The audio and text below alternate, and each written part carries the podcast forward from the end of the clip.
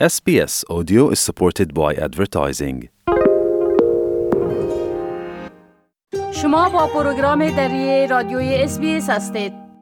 شنونده های عزیز حال همکار ما جاوید رستاپور که از کابل با ما در تماس هستند. در مورد آخرین تحولات در افغانستان به ما معلومات میتن آقای رستاپور سلام بر شما و عید شما مبارک. با سلام وقت شما بخیر. همچنان عید شما و شنوندگان عزیز هم که صدای ما را میشنوند مبارک باشد. آقای رستاپور مردم اولین عید خود را زیر حاکمیت طالبان در افغانستان سپری می کنند شما که در افغانستان هستین میشه که بگوین تفاوت عید با عیدهای دیگه چی است و مردم در مورد چی میگن؟ بله دقیقا همان گونه که شما فرمودین این نخستین عیدی است که مردم افغانستان زیر پرچم امارت اسلامی طالبان سپری می‌کنند و این دو تفاوت بسیار عمده نسبت به ایدای گذشته و سالهای گذشته داشت. نخستین تفاوتش است که این سال به گفته شهروندان ما افغانستان به خصوص پایتخت نشینان دسترخوان مردم اوار نبود در عید و بسیاری از خانه ها عید را بدون از اینکه به گونه رسمی تجلیل کنند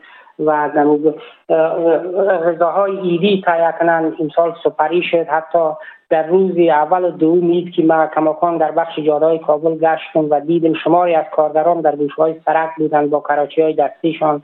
از ما از یک چند تایش پرسیدیم در منطقه کنولا پشته که امروز خوید است. گفت که ما اصلا نه عید نکردیم که حتی شب عید را با نان و چای سپری کردیم.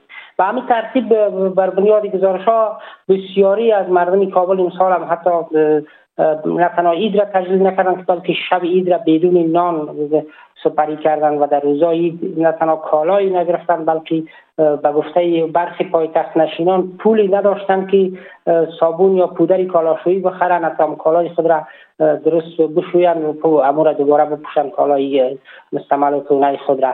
به همین ترتیب دومین تفاوتی که داشتی بود که این سال هیچ کس از موسیقی لذت نبرد دهید موسیقی نبود به همین ترتیب برنامه های تفریحی از طریق رسانه ها هیچ رسانه داخلی در افغانستان که هم سالت سه روزی در برنامه های ویژه تفریحی و مناسبت عید می گرفتن هیچ برنامه هیچ تلویزیونی هیچ رادیویی زیر حاکمیت طالبان نتوانید که برنامه ویژه و مناسبت عید ترتیب کنه و به شنونده و به خاطبین خود رایه کنند که و در تفریگه های هم که کماکان افرادی که می رفتن جرأتی از این نداشتن که موسیقی اینجا پخش کنند در تلفن های خودشان یا دیک ببرن. یعنی این امسال عمده ترین تفاوت شمی بود که از موسیقی سایر ساعتیری تفریح خبری نبود و مردم تقریبا ظاهرا مایوس به نظر می رسند و موضوع دومش هم که پیشتر اشاره کردم مسئله نبود. نان و فقر و بیکاری که نسبت به سالهای گذشته بر بنیاد گزارش ها شما در جریان هستین 90 درصد مردم افغانستان همکنون غذای برای خوردن ندارند آقای رستاپور جبهه آزادگان ادعا کردند که ولسوالی علیشیر ولایت خوست را برای چند ساعت تصرف کرده بودند. میشه که در این مورد جزیات را با شنونده های ما شریک بسازین و بگوین که جبهه آزادگان چی وقت تاسیس شده و در کجا فعالیت دارند؟ بله در خبرنامه جبهه آمده که نیروهای جبهه آزادگان در یک درگیری یک ساعته ولسوالی علیشیر ولایت خوست را تصرف کردند و پس از جمعوری اسلحه و تجهیزات نظامی ساختمان ولسوالی را دوباره ترک کردند بر بنیاد خبرنامه در نتیجه این عملیات ولسوالی علیشیر با 11 تن از افراد تحت امرش در داخل ساختمان ولسوالی کشته شدند. اعضای جبهه آزادگان در خبرنامه خود تاکید کردند که این عملیات در این عملیات به نیروهایشان هیچ آسیبی نرسیده. این جبهه همچنان ادعا که یک دیپوی بزرگی از مهمات همراه با چندین ارادت تانک های آمور و مکرای رنجر طالبان که در داخل ساختمان این مسوالی موقعیت داشتن تخریب کردن و از بین بردن هرچند طالبان تا کنون در این مورد چیزی نگفتند جبهه آزادگان حدود سه ماه پیش اعلام موجودیت کرد که کماکان این بیشتر در ولایت های شمال شرق افغانستان که مرکز خود را تخار میگن اینجا فعالیت دارند در بخش از ولایت کندز و ولایت های شمال سمنگان فاریاب اینجا هم ادعا می‌کنند که نیروهای از یا فعال هستند و چریکایشان کماکان روزانه عملیات های را انجام میتن که رسانه های داخلی که زیر تسلط امارت اسلامی طالبان نشرات دارند جراحتی نشر چنین خبرها و گزارش ندارند.